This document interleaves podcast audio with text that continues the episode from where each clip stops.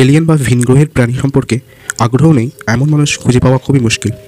অন্য গ্রহের আদৌ প্রাণের অস্তিত্ব আছে কিনা, থাকলেও কীরকম দেখতে হবে তাদের, কিছু নিয়েই প্রশ্ন রয়েছে অনেকের।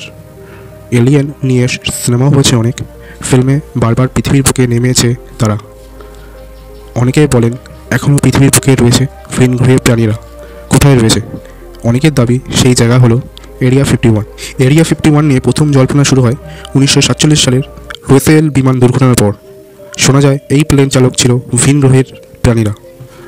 অনেকের মতে আবার সেদিন প্লেন নয় উঠছিল স্পেসশিপ ভেতরে ছিল নিজেদের গবেষণাগারে তৈরি অদ্ভুত চেয়ারের মানুষের মতো একটি প্রাণী। আমেরিকার প্রথম চাঁদে পা রাখা নিয়ে বিতর্কের কথা শুনেছেন নিশ্চয়ই। উনিশশো উনসত্তর সালে চাঁদে নীল আর্মস্ট্রংয়ের পা রাখার ছবি নাকি এই আরিয়া ফিফটি ওয়ানেই তোলা হয়েছিল। আমেরিকা মিথ্যা চাঁদে পৌঁছানোর দাবি করে, এমন অভিযোগ উঠেছে বহুবার বহুবার বিভিন্ন অঞ্চলে বিভিন্ন মানুষেরা জানিয়েছিলেন যে তারা এলিয়েন দেখতে পেয়েছেন। তবুও তার প্রমাণ এখনও হাতে পাওয়া যায়নি।